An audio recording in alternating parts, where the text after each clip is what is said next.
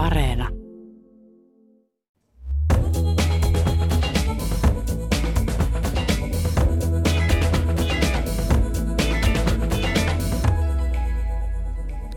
Käsissäni on Harvennus-niminen sarjakuvakirja. Se on VSOYn kustantama ja kirjan takakannen esittelyssä kerrotaan, että kirja kertoo sen, mitä Noan arkissa tapahtui vuonna 2800 ennen ajanlaskun alkua oikeasti ja kuinka kirjan päähenkilö paljastaa yhden ihmiskunnan vanhimmista valheista. Kirjan etukannessa puolestaan lukee, että teos on sarjakuvataiteilija Ville Tietäväisen ja käsikirjoittaja Iiro Kytnerin yhdessä tekemä. Tervetuloa Kulttuuri Ville Tietäväinen ja Iiro Kytner. Ja koska teoksen suuri taustakertomus sijoittuu raamatun vanhan testamentin maailmaan, paikalla myös vanhan testamentin tutkija, yliopistolehtori Kirsi Valkama. Tervetuloa Kirsi. Kiitos. Ja tervetuloa kaikki kuulijat mukaan. Minä olen Ville Talola, juonan tämän päivän kulttuurikkösen lähetyksen. Sitä tehdään suorana lähetyksenä Helsingin musiikkitalosta. Kirsi, sinut mainitaan myös kirjan krediteissä, eli näissä kiitoksissa, suurimmissa kiitoksissa sinua kiitetään panoksestasi kirjan historiallisen autenttisuuden ja tarinan tekijöiden uskottavuuden kohottajana. Me toivomme täsmälleen samaa roolia myös tähän radiolähetykseen sinun. Mutta hei, kertokaa vähän, minkälainen teos on kyseessä. Siis tietenkin hyvä vastaus on, että lukekaa itse, niin kaikki tiedätte, mutta jos te tekijät nyt hieman omalta kannaltanne tätä avaatte, Ville. Vai minä ensin? No sinä saat aloittaa. Tämä on tietysti Iiron päästä lähtenyt tarinakokoelma. Ja mä oon toiminut tässä ehkä enemmän niin kuin alun perin tuottajana. Mä, meidän piti tehdä yhdessä tuota neljäs osa, neljäs itsenäinen osa sellaiseen puiden tarinoita ää, älylliseen satukirjasarjaan. Ja tuota, kustantaja silloin sanoi, pyysi meiltä vähän armoa, että me oltiin jo niin kuin kirjataiteellisilla herkuilla saatu hänet polvilleen, mutta ei, ei hirveästi lukijoita sille. Ja ää, tarina, joka, jonka niin kuin Iiro esitti noin yhdellä liuskalla, oli niin mahtava, että mä ajattelin, että siitä pitää tehdä pitempi tarina.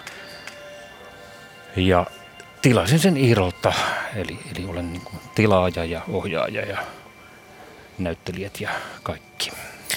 Kirjan kustantaja kuvaa tätä verkkosivuilla sarjakuva dekkariksi. Iiro, miten, miten osuu tämä yläkäsite nyt tähän teokseen? Onko kustantaja lukenut kirjan?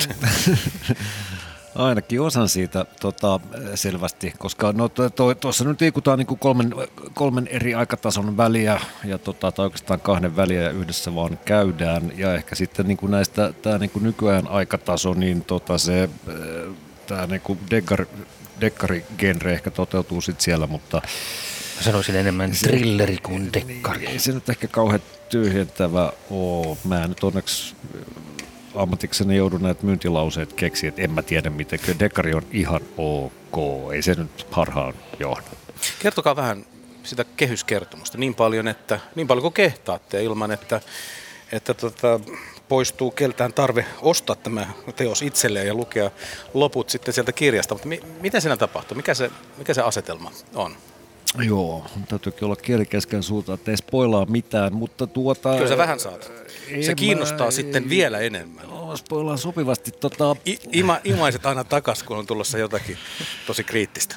Tota, no, tossa, tässä on siis tämmöinen niin saksalaisyliopistossa tota, seemiläisten kielten profana toimiva Elke, joka on tota, sit löytänyt sieltä kirjaston tai tota, oman yliopistonsa vanhojen käsikirjoitusten kokoelmasta semmoisen vanhan tekstin, pätkän, joka niin kuin näyttää niin vanhalta, että se on aina tulkittu siis väärennökseksi, että ei voi pitää paikkaansa, että mitään näin vanhaa, öö, se on periaatteessa vanhin öö, koskaan löytynyt ihmisen kirjoittamaan, paperille kirjoittamaan mikään, tai pergamentillekö se oli. Kyllä se No, pa- paperit eivät säily kovin pitkään. Näin on. Niin, tuota, niin sitten hän, hän tota, ja se on siis siinä sitten tota, se lappu kertoo siitä, miten on lähdetty, miten tuonne Ararat-vuorelle on piilotettu niin kuin, piilotettu siis tämmöinen kirjoitus, mistä tota, sitten, missä käy niin kuin ilmi, että mitä ihan oikeasti tapahtui.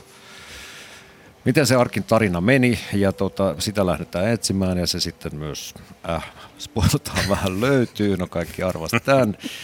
Ja tota, sitten kun ne, ne, ne alkaa sitä sitten tutkimaan tarkemmin ja tarkemmin, niin sitten lopulta se johtaa sitten tai sitten ne pääsee sen suuren niin kuin paljastuksen äärelle siellä sit lopussa, että miten se ihan oikeasti kaikki meni.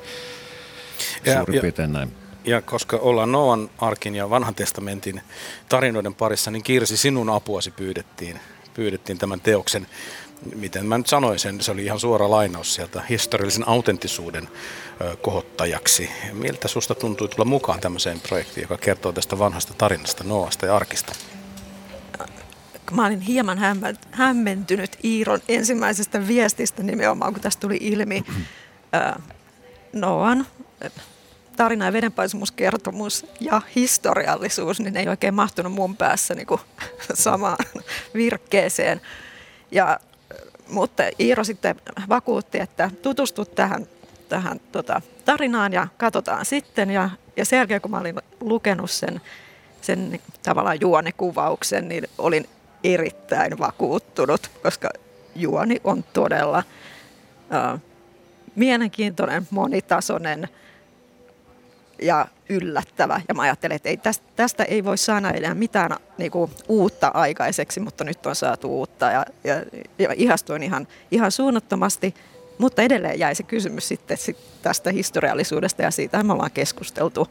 Ja keskustellaan tänään muuten lisää vielä teidän radiokuulijoiden iloksi ja, ja sivistykseksi myös, tästä, tästä tämmöisen myytin suhteesta historiaa tapahtuneeseen historiaan, todellisiin tapahtumiin. Mutta tuota, löysitkö sä itse tästä kirjasta, kun siinä tosiaan tämmöinen seemiläisten kielien tutkija on, eikä se nyt ihan hirvittävästi hutimene vanhan testamentin tutkijan roolin kanssa. Samaistuitko tähän tutkijahahmoon, joka sarjakuvassa on? No, siinä on erittäin paljon ja myös tästä yliopistomaailmankuvausta, johon kyllä, kyllä samastuin ja, ja nauroin myös aika paljon sitä lukiessa tutkimuseettisiä kysymyksiä. Ja vaikka en itse juurikaan käsikirjoituksia tutkin, niin, niin kyllähän tämä ehdottomasti niin kuin oman mielenkiinnon herätti. Tämä kirja tosiaan tota, kulkee eri tasoilla, se leikkaa aikaa siellä kesken kaiken ja kuljettaa useampaa ajatusta yhtä aikaa, eli on tämä tutkijan tarina, sitten seurata tätä Noan, Noan tarinaa ja, ja tota, mä jouduin aina välillä katsomaan sivuja taaksepäin, kelailemaan, kun mä luin sitä. Mm-hmm. Oliko tämä tarkoitus? Oliko sinne laitettu tämmöinen miina, että, että, että lukija joutuu ehkä palaamaan ymmärtääkseen nyt sitten ihan täysin, että ei joku upotus sieltä. Ei välttämättä tarkoitus, mutta sehän on niin kuin sarjakuvan hienoja puolia, että siinä voi mennä taaksepäin, jos huomaa lukeneensa liian nopeasti, kun pitää lukea sekä kuvaa että tekstiä. Siellä on aika paljon informaatiota, vaikka se näyttää niin kuin nopea lukuselta. Ja tota, jotenkin nimenomaan siis, jos vertaa johonkin elokuvataiteeseen tai oikeastaan niin kuin romaanikirjallisuuteenkin, niin sarjakuvassa on paljon helpompi tehdä sitä edestakasta selausta ja käydä vähän tarkistamassa, että mikä asia oikeastaan liittyy mihinkin. Joo, Milla Kirsi. Mun mielestä siellä on niin, niin nerokkaita sisäisiä viittauksia, että, että, että tuo kertomus on luettava mun mielestä useampaan kertaan ennen kuin ymmärtää ja huomaa kaikkea, enkä tiedä huomaako sittenkään, koska niitä on niin paljon ja sitä mä ainakin arvostan tosi paljon. Täällä on oikein kunnon pitsaus käynnissä, hyvä. kuulostaa, kuulostaa hyvältä. Kirsi on tota, hyvin briefa. Mä haluaisin vielä sen verran täydentää, että joo, mä en tiedä kuinka tarkoituksellista se on, että sitä joutuu niin kuin hieman tota, lukemaan sillä edestakaisin edeten pari askelta eteenpäin, yksi taakse ja sitten uudestaan. Mutta niin mä, mä itse huomannut, että jos on joku sellainen sarjakuvakirja, mä niin tykkään ihan mielettömästi, niin se on musta niin kauhean tyydyttävää ja miellyttävää lukea sitä. Siis sillä niin kun mä alan loppuun kohti, ehkä ihan siitä syystä, että nyt tämä on niin loppumassa tämä juttu, niin mä ehkä sitten otan pari sivua taaksepäin. Ja niin musta se on, se on ihanaa, että sarjakuvassa se on mahdollista, ei romaani ei tule luetuksi samalta, vaan se, ei löydä sitä kohtaa niin helposti, kun ne, se kuvat puuttuu niin kuin vihjeinä, että mikä mulle jäi epäselväksi sarjakuvassa. Se on tosi helppoa. Leffa ei kukaan oikeasti katso sillä niin kuin kelailema taaksepäin ja muuta, että se katsotaan kertaalleen ja sitten jos jää jotain niin kuin auki, niin sitten se melkein unohtuu, että vaan niin kuin sarjakuvassa se on mahdollista. Niin kyllä se, mä olin aika tietoinen tai oltiin kaikki tietoisia siitä, että siihen on paljon infoa ja varmaan edessä on joka lukijalla sellaisia hetkiä, että joutuu tarkistamaan jotain juttuja, mutta se emme kokeneet sitä ongelmaksi, vaan päinvastoin. Tota, maailmahan on aiheita pullollaan. Miksi juuri tämä aihe ja raamatun vanha kertomus, vanha myytti? Miksi se valikoitu tähän, tämän kertomuksen ja tämän kirjan aiheeksi? Nyt voi tulla aika pitkä horina, mutta viittaa. Minä katkaisen sitten katkaiset, siinä vaiheessa, kun katkaiset uutiset Jumala. alkavat painamaan päälle, mutta periaatteessa olemme tästä syystä täällä koolla, että, että, että hana auki vaan. No se kaikki, tota, alkoi, kaikki sai alkunsa niin kuin pienen, pienen pojan innostuksesta raamattuun. Mä olin siis hirveän fasinoitunut raamatusta pikkupentuna, että heti kun jotkut viisikot ja muut oli hoidettu, niin siitä suoraan niin hyppäsin ra- raamatun pariin. Ja, tota, ja, ja lähinnä mua niin kiinnosti ehkä just se niin kuin historiallinen niin kuin ulottuvuus. E, se, siis mä en ikään kuin tutkiskellut mitään semmoista omaa uskonnollisuutta niin, tai niin kuin pohdiskellut niinkään Jumalaa, vaan mua kiinnosti ihan vaan ne nimilistat ja koko se semmoinen, kun se niin kuin juutalaisten niin kuin historia. Ja mä niin tältä, tästä näkökulmasta sitä paljon sitten pläräilin ja olen sen monen kertaan lukenut. Ehkä semmoinen hyvä esimerkki siitä tästä mun niin kuin pienen pojan kotikutosesta niin kuin raamatun tutkimuksesta oli tämä, että mä halusin mä ymmärsin niin kuin aika nopeastikin, että mä pystyn, niin kuin, sinne kirjaan on niin kuin merkitty se toi niin kuin Jeesuksen sukupuu Aadamista Jeesukseen. Parissakin paikasta löytyy. Parissakin paikasta ja vähän sillä niin kuin kappaleina, että, sitä, niin kuin, että ikään kuin sitä joutuu vähän sillä etsiä, että sai sen niin kuin, koko höskän niin kuin kasaan, mutta sitten mä sitten mä tota omin pikku kätösin johonkin ruutuvihkoon, siis kaikkien nimet, kuinka pitkään ne patriarkat eli, se oli tosi tärkeää, että se oli vähän niin kuin autokorteissa, että mitä, niin kuin, mitä vanhemmaksi ne eli, sen parempi. Noa eli 951 vuotta muistaakseni. Joo, se pikkuhiljaa niin kuin rupeaa se, tota, se elin, niin elin ja odotte laskemaan, mutta... mutta, mutta Sehän on aivan lepakon kakkahullu aika. Miksi se, mm. piti, miksi se piti kertoa? Kuinka monta vuotta se oli elänyt ennen arkea ja kuinka monta sen jälkeen? Kyllä, kyllä. Tähän muuten Kirsi tietää vastauksen luultavasti. Ainakin hän on valistunut arvaus, arvaisin, että näin on. Miksi, niin, miksi siellä on tämmöisiä päättömiä äh, ikälukuja ihmisillä? Tuhatta vuotta ja silleen. Mm, no korkealla iällä on tietysti haluttu osoittaa tämmöistä arvovaltaa, ja se ei ole vaan raamatun teksteissä, että me mm. mesopotamialaisissa teksteissä tunnetaan ihan samaa, että tämmöisille äh, arvostetuille kuninkaille ja kantaisille annetaan ihan niin kuin järjettömän suuria ikävuosia. Nämähän on vielä aika pieniä nämä raamatun verrattuna vaikka niihin mesopotamialaisiin, missä ollaan sitten jo hyvässä tapauksessa niin kuin kymmenes tuhannes vuodessa. Ui, ui. Se on terveellinen ruokavalio. Joo, ja sitten toinen... Ta- Arsakaali ja mustikoita. toinen syy sille on se, että, että silloin on haluttu tuoda tiettyä niin kuin vakuuttavuutta sille tekstille, että annetaan mahdollisimman tarkka luku, että siellä on se yksi vuosi vielä, että, hmm. että luodaan niin kuin uskottavuutta. Hei. Puhun, puhun toi meni siis kaikki läpi ja mä, mä, tota, mä, mä vaan nyt käyn tämän, tämän tarinan syntyhistorian, niin Kyllä, mä olin erittäin vaikuttunut näistä, tota, kuinka pitkään kaikki siellä eli ja sitten mä merkkasin sinne heidän tota, rouvansa ja lapsensa ja muuta ja onnistuin yhdistää lopulta tuon Adamin ja Jeesuksen. Mutta tota, sitten mua niinku rassas aika paljon sellainen muutama tarina, jotka, niinku, jotka oli musta semmoisia niinku sietämättömiä. Ne vaan niinku uhmas mun järkeä. Ja, tota, Vain muutama? No, no sanotaan, että siellä oli niinku muutama, jotka tota, oli niin kuin, kovempia paloja niellä kuin muut. Ja siellä oli tietysti Jobin tarina oli ihan omaa luokkaansa. Sitten oli niin kuin Abraham ja Iisak oli aika paha ja sitten oli tämä vedenpoisuus. Niin se oli kaikissa niin kuin mulle ehkä semmoinen, että, että kun mä nyt ajattelin, tai siis niin kuin, olen aina ollut ihminen, joka kannattaa Jumalan olemassaoloa, vaikkei mulla ole niin mitään uskon niin kuin varmuutta, mutta tota, että jos, jos tästä asiasta äänestettäisiin, mä olisin ilman muuta sitä mieltä, että kyllä pidetään Jumalaa, että se on hyvä homma niin, tota, niin mun mielestä niin kuin Jumalan attribuutteihin kuuluu se, että se täytyy olla niin kuin tosi fiksu. Että, että jos on niin kuin järkeä maailmassa, että Jumala on kaikkein järkevin, niin tämä niin kuin Job, missä Lucifer pystyy niin kuin, tota, kusettaa sitä Jumalaa ihan mennen tullen, manipuloi sen siihen koko älyttömään sotkuun, tai Abraham ja Iisak, joka, no se on niin preludi sitten Jeesukselle ja muuta, mä tajun se, että se niin meni sillä Abraham oli siis uhraamassa poikaansa Jumalan Kyllä, käskystä. Jota, jota se oli vaan 120 vuotta vaimonsa kanssa Odo, odotellut. odotellut. Mutta sitten tämä niin vedenpaisumustarina, niin se on musta ihan niin kuin kaiken huippu. Että okei, mä ymmärrän, ihmisiä ei varmaan ollut paljon, mutta tota, sitten ne oli niin kuin kadottanut tiensä ja Jumala ei ollut niitä tyytyväinen, niin miksi? Miksi niin kuin hukuttaa kaikki? Kärmeet, kärpäset, sammakot ja muuta, kaikki, kaikki mitä se oli tehnyt, niin se ei niin kuin vaan käynyt mun järkeen. kunnes mä sitten yhtenä päivänä tajusin, että miten se on oikeasti mennyt. Ja se on nyt meillä sarjakuvakirjana olemassa. No se on nyt sitten merkattu tähän. N- nyt kun päästiin tähän vedenpaisumustarinaan, kiitos tästä taustatuksesta, joka oli kiinnostava ja, ja niin kuin uskottava. Muuten kokoomuksen nuorten liiton kokouksessa joskus 70-luvulla kuulemma äänestettiin siitä, että onko Jumala olemassa. Ja äänestys okay. päättyi muutaman äänellä erolla Jumalan hyväksi. mutta tota, mutta tämä vedenpaisumustarina, se on nyt näitä raamatun alkukertomuksia. Nyt on siis tämmöisiä näitä perustarinoita, mitä raamatun alussa on, Genesiksen ensimmäisen Mooseksen kirjan alussa. Tämä on jotakin, mikä tunnetaan myös muualla kuin raamatussa, eikö niin Kirsi? Joo, kyllä. Ja raamatussakin tämä on itse asiassa siinä mielenkiintoinen kertomus, että, että siinä on niin kuin, nivottu yhteen kaksi kertomusta tai kaksi versioa siitä kertomuksesta. Ja, ja sekin on varsin todennäköistä, että ää, tai tiedetään, että siellä on taustalla mesopotamialaisia kertomuksia, jossa, joihin jo ehkä niin melkein sanatasollakin viitataan. Ja Mesopotamiassa tunnetaan useampia kertomuksia. Sama kertomus perinteisesti kuuluu kertomuksiin myös Intiasta.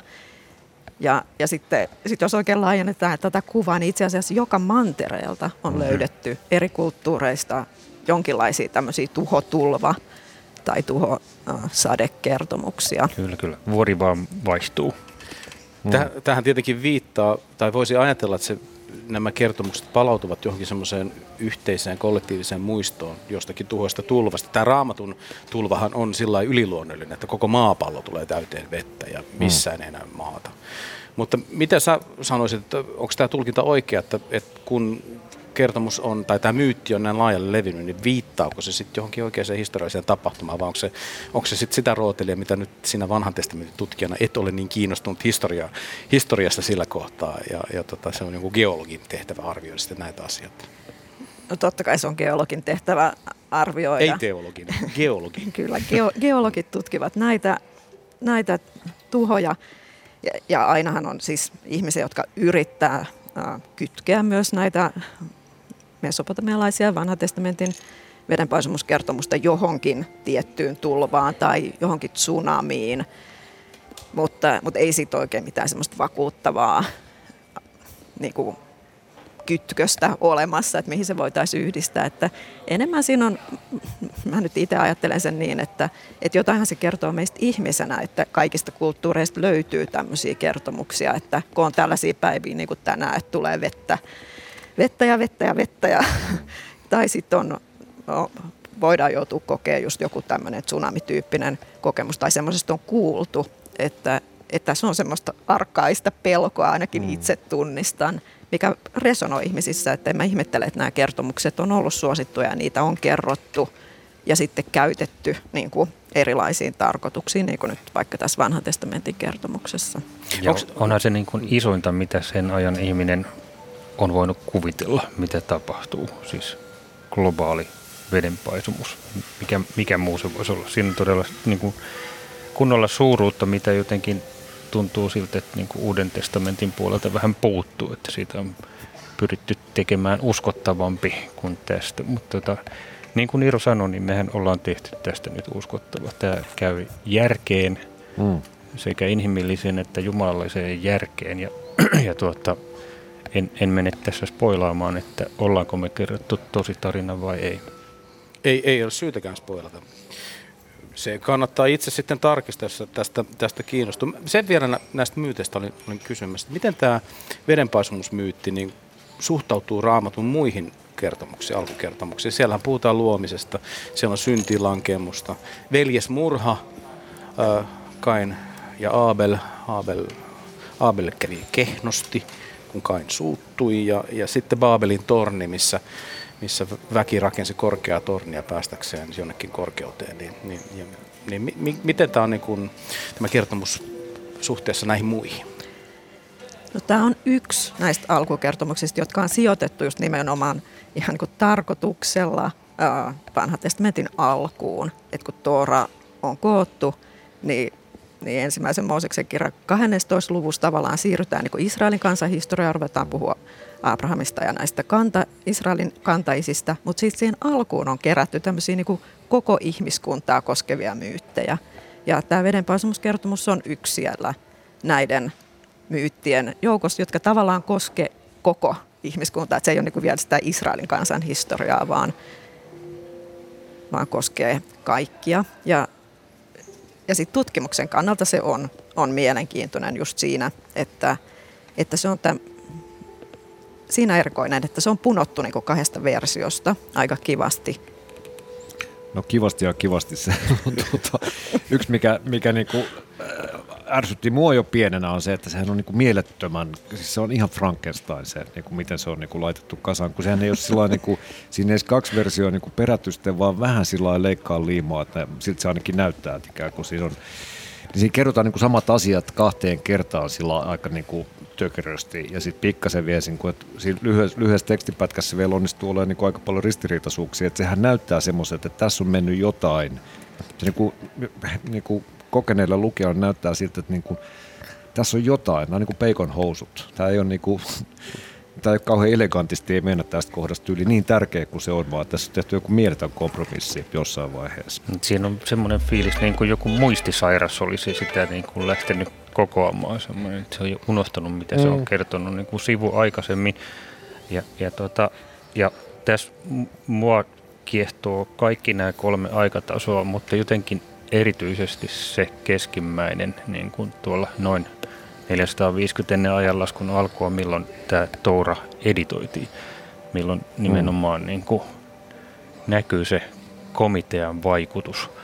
Ja, ja tuota, sen valheen, se valhehan me tässä puretaan pois. Joo, tuota, siellä välikekki jo välissä kuului. Siis tämä ohjelma on Yle Radio Kulttuuri Ykkönen. Vieraana ovat sarjakuvataiteilija taiteilija Ville Tietäväinen, käsikirjoittaja Iiro Kytner ja Vanhan testamentin eksegetiikan yliopistolehtori Kirsi Valkama. Me puhumme painotuoresta sarjakuvaromaanista Harvennus, joka sijoittuu tähän Noan vedenpaisumuksen miljöiseen. Muun muassa siihen. Minun nimi on Ville Talola ja, ja tota, tähän peikonhousu juttuun nyt on varmasti olemassa selitykset. Pääset kohta kertomaan, minkä vuoksi, minkä vuoksi Iiron kokemus näistä peikonhousuista saattaa olla hyvinkin paikkansa pitävä tämän tekstin ympärillä, mutta Jutellaanpa semmoisia juttuja tästä kirjasta, jotka kiinnostaa minua nyt ihan tällainen teknisesti. Tässä on 130 vai 125 sivua. Olisiko peräti 144? Oho, okei, okay, selvä. Sen verran sekin on mahdollista. Sivuja valvoin painotyötä. Se, sekin on mahdollista. Onkohan kaikki tulet mukaan? mutta, tota, mutta joka tapauksessa iso työ. Kuinka pitkä prosessi tämän kirjan saattaminen valmiiksi siitä ensimmäisestä lyhyestä liuskasta, mikä se olikaan, niin, niin ka- kauanko tässä no, kesti? Siis tarinan mittakaavassa se on päivä perho, mutta tota, kyllähän mä niin kuin, muistan, Iiro oli silloin vielä Aalto-yliopiston käsikirjoituksen professorina ja hyvin kiireinen tai vaikeasti tavoitettava kaveri. Mulla, mulla meni niin kuin Ei ensimmäinen puoli, puoli vuotta siitä, kun mä yritin saada Iiroa höpö, kiinni. Höpö, höpö ja, ja tuota, vaimonsa Katja sitten auttoi loppujen lopuksi. Ja, ja me saatiin tämä asia, asia Hän ei ymmärtänyt vihjettä. Nyt tässä, nyt tässä kävi näin. Iro, Iron on patologinen katoa ja kyllä tästä täytyy sen verran kertoa. Mä olin, pääsin Iiron 50-vuotispäiville, jossa elokuvan tekijä ystävänsä oli tehnyt sen lyhyt elokuvan siitä, kun Iiroa etsitään. Ja niin kun elokuva päättyi siihen, että ei oikeastaan tiedetty, onko sellaista olemassakaan kuin Iiro Kytner. Mm. Niin, no mutta sitten asiaan mennäkseen. Sitten sait mut kiinni. Ja... Kyllä, ja, ja, ja, Joo, tuota... ja minkälainen, minkälaisessa aikaperiodissa nyt kirja on valmis ja koska tämä tavoittelu tapahtui? Niin, sä varmaan Ville tiedät paremmin. Et, et, et, me, mehän eilen sovittiin, että sä olisit tai jompikumpi miettii vähän tarkemmaksi. Kauan sä teit tuota kuvitustyötä? Mä, mä, mä tein sitä pikkasen yli kaksi vuotta, se on tämä kaksi ja puoli vuotta. Ja, ja se oli tota, semmoista niin kuin aukeama per viikko työtä yleensä. Aika, aika hidasta hommaa, koska siinä oli paljon, paljon tutkimustyötä niin kuin jokaisessa näissä aikatasoissa, että sitä saattaisi kuvitella, että kun tekee jostakin, josta ei ole niin kuin historiallista dokumenttia, niin, niin pystyy keksimään asiat nopeammin, mutta näinhän se ei suinkaan mene. Ja, ja sit, sit kumminkin, haluttu tehdä niin. Kumminkin, kun me, meillä on, on, on mahdollisesti historiallisia tosiasioita, mitä siinä kuvataan, niin, niin tuota, niiden piti olla uskottavia. Minkälainen työjako teillä oli? Puutuitko sinä Iiro koskaan kuvaan? Puutuitko sinä Ville koskaan tekstiin? Aika vähän, aika vähän. Et se hyvin sillä niin kuin, että oli vähän, tehtiin niin kuin viestijuoksuna, että, tota, että, että kyllä oli siis joo, varsinkin hänen salkuun puhuttiin siitä, että, niin kuin, että koko tämän tarinan niin kuin kääntämisestä niin kuin sarjakuvan kielelle, joka oli mulle ihan siis uusi aluevaltaus. Mä oon innokas sarkuvien lukija, mutta en ole koskaan semmoista aikaisemmin tehnyt ja se oli erittäin opettavaista kuulla niin kuin Villeltä, että mikä toimii ja mikä ei. Mutta sitten mä hoidin niin sitä käsikirjoituspuolta aika sooluna vähän Villen kanssa konsultoiden ja sitten tota, käsis Villellä ja sama homma toisinpäin. Kävikö sulla koskaan pienessä mielessä, että tästä tulisi itse asiassa aika kiva elokuvakin tästä kästävistä? tota, miksipä ei, mutta kun mä nyt on siis elokuvia tehnyt työkseni 30 vuotta, niin tota, voin paljastaa, että mitään tämmöistä ei pysty niin kuin, Tämä kirja on niin kuin tällainen juuri siksi, että me saatiin tämä Villen kanssa tehdä aika kahdestaan, ilman että niin kuin puoli maailmaa olisi niin kuin rynnännyt auttamaan meitä. Koska siinä leffassa on aina niin paljon fyrkkaa mukana, niin se fyrkka houkuttelee luokseen aika paljon väkeä maailmassa. On mieletön määrä ihmisiä, jotka niin kuin saa tulonsa siitä, että ei siitä, että kirjoittaa käsikirjoituksia, vaan siitä, että ne kehittelee niitä. Ja sitä on niin kuin helposti kymmenisen ihmistä. On tuotantoyhtiöt, on, on, on levittäjät, on, on, on kaikki tilaajatahot, kaikilla on oman draamapäällikkönsä ja dramaturginsa ja monta ihmistä. Ja roolituspalvelua myöten tulee kertomaan, että millainen se käsiksen pitää olla. Niin mitä semmoinen niin kuin korkealentoisempi juttu, niin sen tota, pie, pienempi alkaa olla se todennäköisyys sillä, että sitä koskaan saadaan tehdyksi. Oliko teillä sitten tämmöistä viiteryhmää, puhut kaunisti tämmöisestä eh, asiantuntijaneuvojoiden armeijasta, joka, joka teiltä nyt puuttuu, mutta minkälaisessa porukassa Kirsi on ollut nyt sitten antamassa jossakin kohtaa sitä, Ky- sitä, kyllä vain sitä siis. rohkaisevaa kyllä, apua. Kyllä, mutta se meni ihan toisin päin kuin siellä leffa-puolella, joka on niin Euroviisut helvetistä, niin, tota, niin, niin tota, mehän itse pyydettiin Kirsi tähän avuksi. Me tarvittiin apua, eikä niin, että tullaan auttamaan, vaikka apua ei tarvittaisi. Kyllä vaan. Se on iso ero. Kirsi oli se, sekä tarkistamassa käsikirjoitusta, että mä myös, niin kun, koska Kirsi hyvää hyvyyttä halusi olla myös mukana tässä aivan pyyteettömästi, niin mä myös lähetin sitten ää, toiveita niin kuin varhaisarmeijan kirjoituksesta tai, tai tuota, niin kuin pyysin häntä lukemaan niitä kuvia myös, että niin kuin näyttääkö tämän ajan Jerusalem siltä, joka se on oikeasti voinut olla, siis kaupunki, joka on tuhottu noin 17 kertaa täysin, ja, ja kaiken maailman poliittis-uskonnolliset arko, arkeologit koittaa niitä niin kuin vanhoja muurilinjoja siirrellä aina sitä mukaan, kun ne haluaa häätää palestinalaisperheitä pois kototaan, että mä en halunnut syyllistyä semmoiseen. Ja, ja, ja tuota, ja sitten niin kuin Kirsi Peranttina ihmisenä saattoi katsoa, ää, onko savitaulujen rivivälit oikein ja, ja noin poispäin, mutta siis hyvin vähän mitään sellaista korjausta, eikä mitään korjausta korjauksen vuoksi, vaan nimenomaan sellaista, mitä mä toivoinkin. Men, mennään takaisin tähän kirjan, kirjan maailmaan ja sinne tosiaan se vuosi 450 tai niillä main ennen ajanlaskun alkua. Se on tässä se kolmas ikään kuin juonen taso, missä, missä, missä kirja kulkee. Ja se siksi, että silloin Israelissa elettiin aikaa, jolloin kansa oli palannut pakkosiirtolaisuudesta. Ja, ja, ja tota, no, mä kysyn nyt ensimmäisenä, että minkälaisia dokumentteja meillä on olemassa, jotta sinä saatoit neuvoa Villeä oikeanlaiseen kuvitukseen? Onko olemassa jotakin kuvia tai, tai arkeologisia muita löytöjä, joista, joista sitten pystytään verifioimaan hieman tämmöistä kuvastoa. Tämä on minusta todella mielenkiintoista, että tämä aikataso otettiin nimenomaan mukaan, joka oli nyt vähän niin kuin yllättävä ja poikkeuksellinen ja varmaan lukijoillekin ehkä se vierain. Mutta et hienoa, että se on tästä mukana. Ja, ja se on myös ö, historiallisesti hankala siinä, että, että meillä on hirveän vähän tietoa siltä ajalta. Et se on niin kuin ajanjakso, kun Jerusalem, babylonialaiset tuho, tuhosi Jerusalemin 586 ajanlaskun alkua. Sinne alueelle jäi asumaan ihmisiä, mutta, mutta nimenomaan tämä Jerusalem, joka oli ollut valtava suuri, alueen suurin kaupunki, niin tuhottiin niin poikkeuksellisen suureellisesti. Yleensä ei siis harrastettu tämmöistä, että revitään muureja ja muuta, mutta babylonialaiset niin näytösluontoisesti halusivat kapinoivan kaupungin pelotteeksi tuhota. Temppelikin laitettiin matalaksi. Kyllä. Ja sitten, mitä sitten tapahtui sen jälkeen? Sillä alueella oli asutusta, se me tiedetään. Jerusalem niin kuin, ei tyhjentynyt ihan täysin. Et siellä on ollut jonkinlainen pieni asutus, joka on sitten vähitellen kasvanut. Ja sitten kun me tullaan sinne 400-luvun puoleen väliin, niin se on niin kuin asuttu kaupunki, mutta tutkijatkin sit kiistelee siitä, että kuinka laajalti ja, ja minkä kokonen. Et hyvin pieni se oli verrattuna siihen ennen kuin babylonialaiset sen, sen tuhos. Ja sitten toisaalta tämän juonen kannalta ehkä pikkusen nyt mentiin sinne raamatun kertomuksen mukaan, että se sopii tuohon juoneen, että siellä on kuitenkin jonkinlainen pyhäkkö esimerkiksi.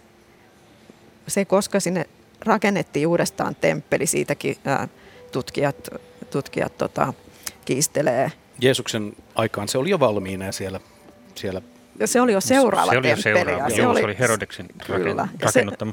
Mutta siis, se, se, siis tämähän on, niin kun, on juuri niin kahjoa, että meillä on, siis mä oon opiskellut arkkitehdiksi, meillä oli taidehistorian kurssilla, puhuttiin Salomonin temppelistä ja niin kuin piti opitella niin kuin kapiteleja ja muita talosta, jota ei välttämättä ole koskaan ollut olemassakaan, ei ainakaan sellaisena. Meillä ainoa, niin kuin, miten me tiedetään siitä, on se, mitä Raamatus lukee. Meillä ei ole kiven murenaa jäljellä siitä temppelistä. Onko se ollut? Me ei tiedetä, minkälainen se on ollut.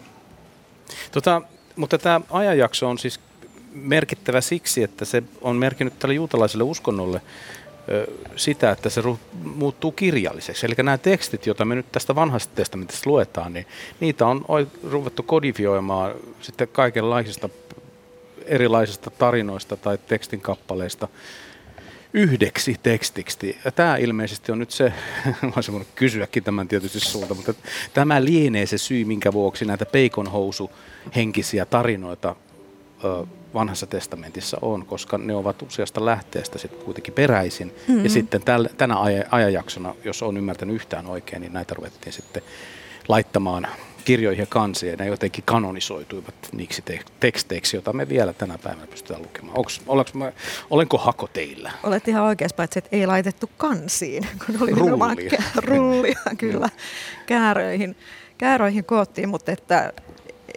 et sitä on nyt tutkimuksessa pitkään pidetty tätä Jerusalemin temppelin tuhoa, jonka ne babylonialaiset tuhos, niin semmoisena semmoisena tavallaan muutoskohtana.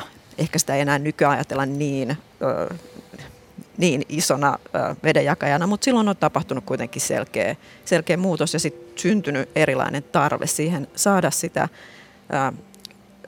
toisaalta historiaa koottuu, mutta sitten rupeaa jäsentää sitä juutalaista identiteettiä, joka syntyy sitten, kun ollaan siellä pakkosiirtolaisuudessa ja sitten toisaalta on tämä porukka, joka jää sinne ää, Juuda tai se muuttuu nimeltään Jehudiksi, niin, niin sitten sit tässä tulee tämmöinen mielenkiintoinen tilanne, että on toisaalta niin vanhempia kertomuksia, sitten on sitä identiteetin muodostusta siinä uudessa tilanteessa. Joka oli se pakkosiirtolaisuus ja sieltä palaaminen. Mm, Joo. Kyllä.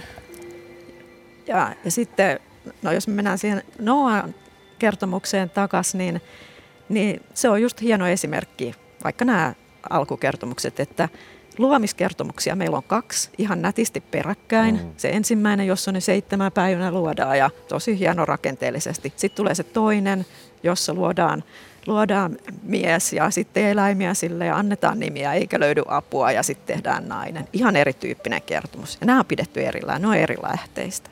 Mutta sitten tämä Noa, Noa-kertomus on, on, musta on viehättävä just siinä, että mm. et siinä on otettu kahdesta eri versiosta, ne on samoista lähteistä kuin nyt nämä luomiskertomukset, niin, äh, mutta sitä ei ole kuitenkaan hiottu niin kuin loppuun asti. Mm. Et siinä on niin kuin Iiro sanoi, että siitä tulee vähän epätoivoinen olo, että mitä, kestääkö se 40 päivää? Ei, kun se kestää 150 päivää ja vielä mm. lisää ja vielä lisää ja nyt se kestää jo vuoden.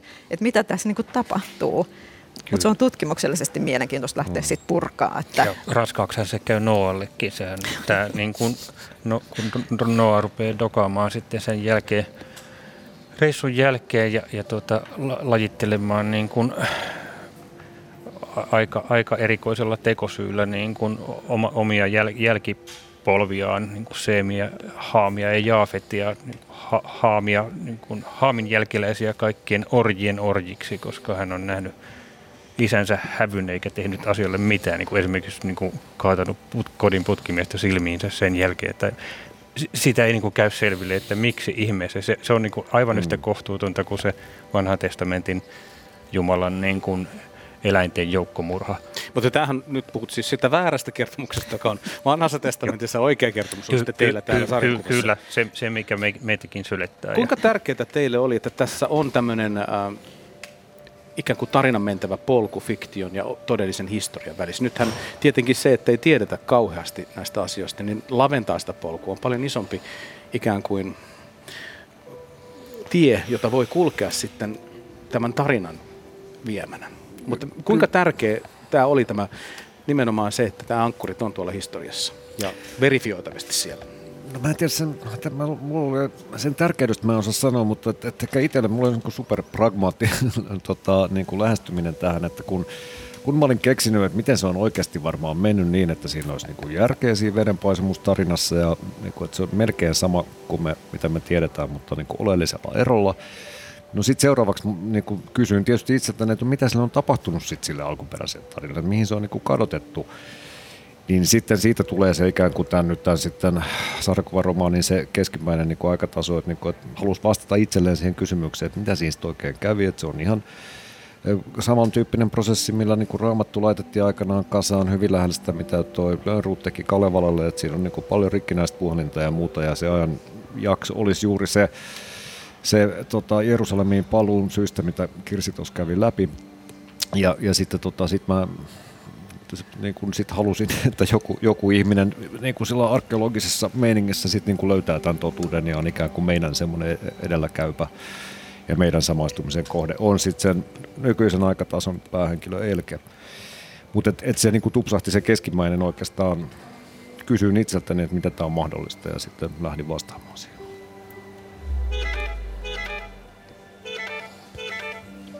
Tämä ohjelma on Yle Radio 1 Kulttuuri Ykkönen suora lähetys Helsingin musiikkitalosta.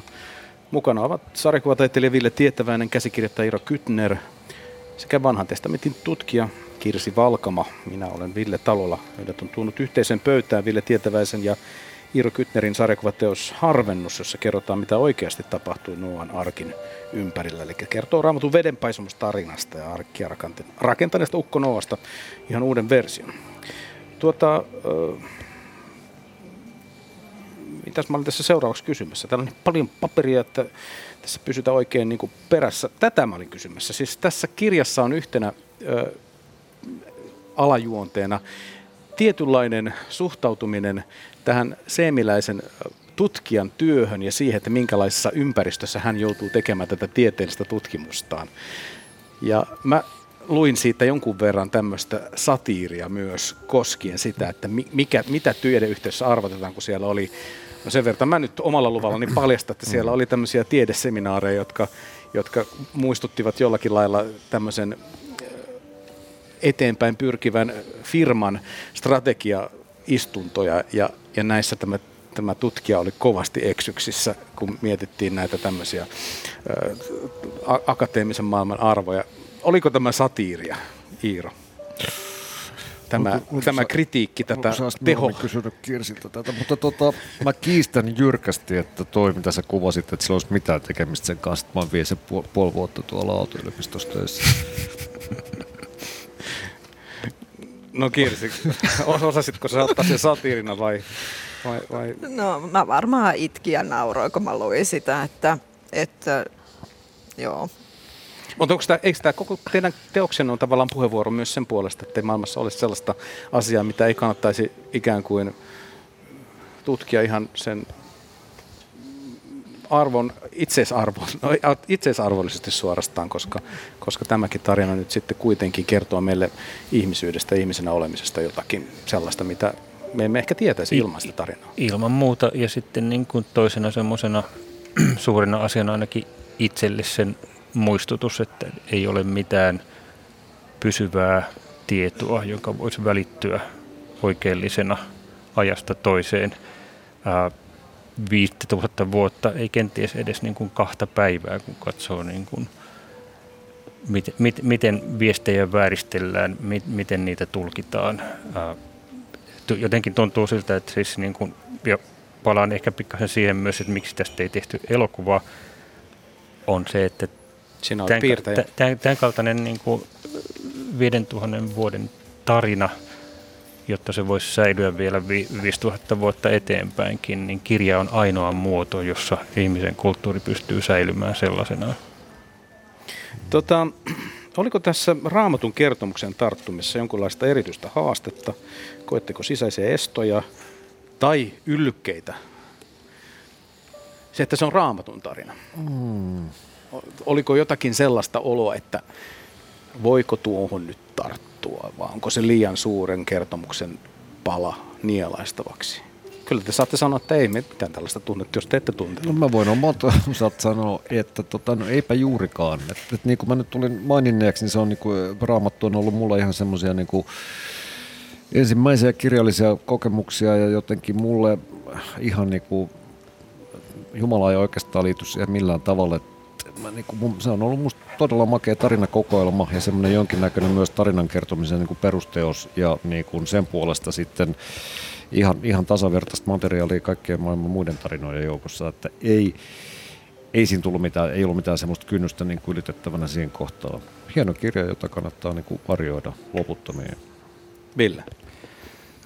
Joo, mä, tota, se, asia, se alkuidea, mikä Iirolla oli silloin, mistä mä innostuin ja olin niin kuin valmis käyttämään vuosia sen, sen toteuttamiseen, ää, ja se idea, jota en siis spoilaa tässä missään nimessä, koska tämä kirja sisältää muutaman todella ison yllätyksen niille ihmisille, jotka luulee, että asiat meni niin kuin se on meille kerrottu. Ja, ja tuota, mä olin ihan haltioissani siitä, että miten hieno, hieno tarinan aihio siinä on. Ja, ja vielä enemmän mä olin haltiossani siitä, että miten Iiro pystyi rakentamaan siihen niin kuin järkeen käyvän kolmen aikatason – rakenteen, jossa kaikki, kaikki niin kuin asiat varjoituu, toistuu, isketään, isketään lekalla päähän tai sitten niin kuin hienovaraisemmin. Ja, ja tota, mä nautin niin kuin kaikesta siitä ajasta, kun mä tätä tein. Siis mä, mä oon aikaisemmin itse käsikirjoittanut omat sarjakuvatarinani ja mä oon niin kuin loppuun asti ollut pikkasen epävarma, että niin onko tässä kenellekään muulle mitään, onko mä ainoa ihminen, joka on tästä innostunut. Mutta nyt mä tiesin jo etukäteen, että tarina on niin hyvä, että mä en pysty sitä kun yrittää säilyttämään sellaisena. Ja, ja, tota, ja just siinä toi, mitä Iiro mainitsi tuosta niin sarjakuvan kompromissittomuudesta, että kun meillä ei ole suurta tuotantoyhtiötä tai niin kuin rahoitustarvetta ja ketään sanomassa, että ei se näin voi mennä, niin, niin siitä pystyy tekemään juuri niin hyvän kuin kuin, kuin mitä, mitä itse pystyy tekemään. Et, et se, se, on, se on hyvin, hyvin vähän sellaisia niin kuin asioita, mitä, mistä tuntui siltä, että tähän ei kykene, varsinkin kun oli, oli niin kuin se tarina pohjalla ja sitten oli Kirsin apu tarvittaessa silloin, kun oli epävarmuutta siitä, että, että voiko, voiko jonkun asian näin kuvata. Ja tota, Mä hukkasin, hukkasin täysin ajatuksen, mutta se, se menee aina, kun puhuu pitkiä lauseita, niin näin käy. Pelastakaa mut joku. No mä voin pelastaa siltä, siltä. Kyllä, kyllä se ihan, ihan jäsentynyt ajatus oli tuohon asti. Siihen saattoi perustellusti laittaa pisteen myös tuohon paikkaan. Tota, tästä kirjasta mä sanoisin sen, että kun mä pidän tätä kädessä, niin, niin tämä ei ole mikään muovikantinen glossapaperille painettu teos, vaan tämä on kovakantinen ja selkeästi tämä on esineenäkin todella kaunis. Tässä on upea kuvitus ja tarina on kiehtova.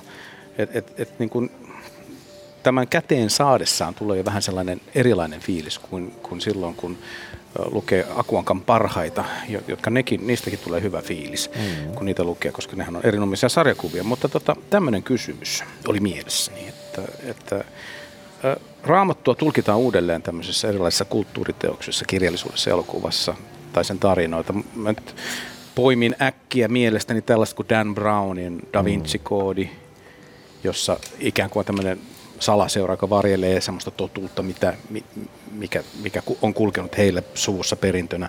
Sitten meillä on Brian elämä, joka, joka jollakin lailla irvailee fanaattista uskonnollisuutta mm. ja, ja jopa niin kuin te, nä, näyttää sen naurunalaisena, joka on ihan hyvä näkökulma tietysti mihin tahansa fanatismiin.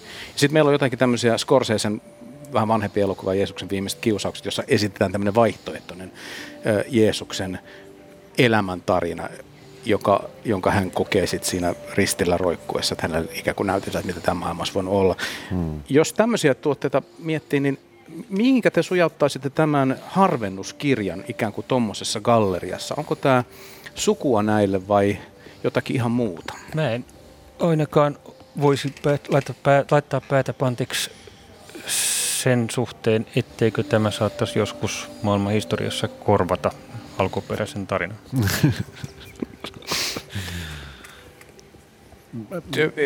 Hyvä. Hyvä. Hyvä. Onkohan nämä kaikki ajatellut omien teostensa kohdalla samalla lailla? Mä joskus, joskus sanoin, että meidän pitää myydä tämä kustantamolle älyllisenä Dan Brownina. Mm.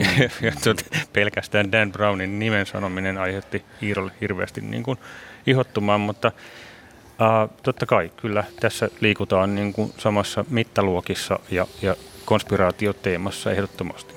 Joo, ja t- siis tietenkin niin kuin maailmassahan on sillä lailla, että jos tulee jotakin, joka voi korvata vanhemman, niin näinhän se luonnollakin menee, se korvautuu, mm. ei, ei siinä mitään. Mutta Iiro, miten, miten sä näet tämän ikään kuin tässä galleriassa, sijoittuuko se sun mielessäsi sinne vai jonnekin ihan omaan sarjaansa? Hitto soiko. En, nyt mä en osaa kyllä oikein, kun, äh, tunnen kaikki mainitut teokset ja ymmärrän kysymyksen, mutta en mä tiedä, niin kuin, miten tämä, miltä kohtaa tämä tangeraa tai niin kuin, kuinka lähisukua sitä ollaan. En, en osaa sanoa tuohon mitään. Nämä Raamatuun kajamiset aikaisemmin on herättänyt aika paljon tunteita. Siis on ollut mellakoita. Siis hmm. Mä just luin tänään, että Jesus Christ Superstar musikaali on tulossa nyt ruotsalaisena tuotantona Helsinkiin. Joskus aikoinaan 70-luvulla, kun se tehtiin, sitä ei uskallettu, kukaan ei tarttunut siihen teokseen, koska ajateltiin, että tämä ei ole kiva juttu. Ja se julkaistiin ensin vaan levynä. Ja, ja tota, no Monty Pythonin tämä Brianin elämä, siellähän mm. piispat keskustelee. Ne on aika naurettavia ne keskustelut, mitä käydään. YouTubessa voi tutustua, missä nämä John Cleese ja kumppanit puolustelevat tätä elokuvaa, mutta onko tämä raamatun ikään kuin tällainen aura tai sen uskonnon symboliarvo sillä himmennyt, että ei, ei näistä enää tule mitään jupakoita, kun raamattuun käydään käsiksi. Mitä sä Kirsi ajattelet? No on se mun mielestä Suomessa muuttunut. Jos miettii nyt vaikka näitä Antti Tuiskun valittua kansaa ja mm. niin kuin sitä symboliikkaa, mitä siinä on ja miten siinä käsitellään – niin kuin kristinuskon hyvin keskeisiä asioita. Ja mun ymmärtääkseni ei siitä nyt ole mitään, ei ole kukaan mellakoimassa kadulla. Että, että kyllähän meillä on niin kuin Suomessa kulttuurisesti huomattavasti enemmän tilaa. Et epäilemättä musta olisi mielenkiintoista kiintoista tota, uh, kuulla, mitä uskonnollisesti orientoitunut ihminen tästä ajattelee. Annoin sen lahjaksi ystävällinen, joka on pastori, ja sieltä tuli vain viesti, että mitä piip, piip, piip siinä lopussa tapahtui. Mutta siis lukija oli erittäin vakuuttunut tästä, tästä teoksesta, että, että mä luulen, että se, koska tämä on kertomuksena niin, niin älyttömän mielenkiintoinen, ja mä ajattelen, että resonoi ratkaisullaan varmaan niin monta ihmistä ja sitten tämä toteutus on niin, niin hieno. Niin, joo, no vaik- nyt se on kehuttu kupruille täällä Kirsin toimesta. Kyllä se, se hyvä, Kirsi puhua vähän pitempään? Ky- kyllä se hyvä on, ei siinä, ei siinä, siinä mitään. Tota, Ville, sä viittasit tuohon konspiraatioon tähän loppuun. Meillä ei enää kauheasti aikaa ole, mutta tota, se on aika hassua, kun tässäkin tämä konspiraatioteema on, että on varjeltu nyt mm. sen salaliitto takana, niin se on aika hassu, että, että tämä on ilmeisesti käsikirjoitus tämmöisessä perinteessä aika hyvä teema. Oikeassa elässä me tuhahdetaan, kun puhutaan salaliittoteorioista. Me mm. ollaan, ollaan, että ei, kamaan. Mutta sitten kun meillä onkin jotain tämmöistä, joka esittelee meille konspiraatioteorioita, niin me ollaan kaikki ihastuksessa. Mikä tässä on? No, jos nyt ihan, syynä? Tar- jos ihan tarkkoin ollaan, niin tä- tässähän on niin konspiraatio on aika niin kuin pienellä. Tässä on, tämä on niin enemmän rikkinäistä puhelinta, että siis koko se, hmm, tähän mä taas uskallan nyt sanoa, mutta siinä lopussa ne tahot, jotka sit ikään kuin tekee kaikkensa, että totuus ei paljastus, niin eihän nekään ole sitä niin kuin tiennyt. Siis sehän tulee, kukaan ei ole varillut mitään salaisuutta, paitsi se, Ararat-vuori ja yksi saviastia. Et niin kuin, että sillä tavalla tämä on niin kuin vähän, vähän muuta kuitenkin kuin vaikka mitä se Dan Brown paljon tekee, että tässä ei ollut semmoista niin kuin ikiaikaista jotain salaista ritarikuntaa, vaan että se on ehkä vaan, mitä onko se edes sivujuonne tässä, on niin kuin, musta tässä niin kuin oleellisempaa on se, mitä Ville puhui aikaisemmin, että kuinka äkkiä tuommoinen viesti katoaa tai korruptoituu, vaikka ei kukaan niin kuin haluaisi välttämättä mitään pahaa, mutta se on niin kuin viestien semmoinen niihin sisäänrakennettu ongelma. Noa, lu, Noa luulee tuossa lopussa, että tätä ei niin kukaan unohda, mutta hups heijaa sinne ei kauan, kauan kestä, kun se on jo mennyttä, mennyttä maailmaa. Joo, joo ja siis kyllähän tässä niin kuin, äh, loppua kohden pahuskun on vaikea puhua tarinasta paljastamatta mm. ta- tarinaa. Mutta tuota, Nyt sano pari lausetta, koska sitten meidän täytyy lopettaa. Uh, mä siirryn tässä vaiheessa Kirsille. Mä mietin, mietin, miten tässä viisasti voisi sanoa. Mä sanon vaan, että hieno tarina kantaa. Ja, ja se, että tässä tulee niin hieno kirjallinen kokonaisuus, niin mä ajattelin, että siinä mielessä se on vähän niin kuin myös tässä niin kuin raamatun hengessä, että, että tota, hyvä tarina viehättää, kestää aikaa. Ville, ei sulle nyt enää sitä saumaa tullut. Kiitos, että te olette vieraina täällä Kulttuuri Ville Tietäväinen, Iiro Kytner ja Kiitos. Kirsi Valkama. Tämä ohjelma on siis ollut Kulttuuri Ykkösen suora keskiviikkolähetys Helsingin musiikkitalosta. Minä Ville Talolla olen ollut juontajana. Ääntä on tarkkailut Jukka Viiri. Kulttuuri tuottaja on Olli Kangassalo. Tämä lähetys ilmestyy kuultavaksi Yle Areenaan kaikkien muiden Kulttuuri jaksojen seuraksi ihan tuota pikaa. Tulkaahan kuulijat jälleen huomenna mukaan tähän samaan aikaan Kulttuurikkösen seuraan, kun ohjelmassa puhutaan kirjailija Paitim Statovitsin Finlandia-palkitun romaanin Bolla teatteriversiosta. Helsingin kaupunginteatterissa on tämmöinen produktio tekeillä. Tuula Viitaniemi johdattelee tähän aiheeseen. Mutta tältä päivältä kuitenkin kiitos teille kaikille seurasta. Jos muuten olette ihmetelleet, että täällä kuuluu tämmöinen Pimpeli Pom, se on Brian Enoun äänitaideteos, josta, joka täällä musiikkitalossa soi. Että, että turhaan olette etsineet kotoa jotakin tämmöistä kummallista äänilähdettä. Kännykkä ei olisi soinut eikä mitään muuta tällaista. Hei, mukavaa päivänjatkoa Yle Radio 1 seurassa. Heipä hei.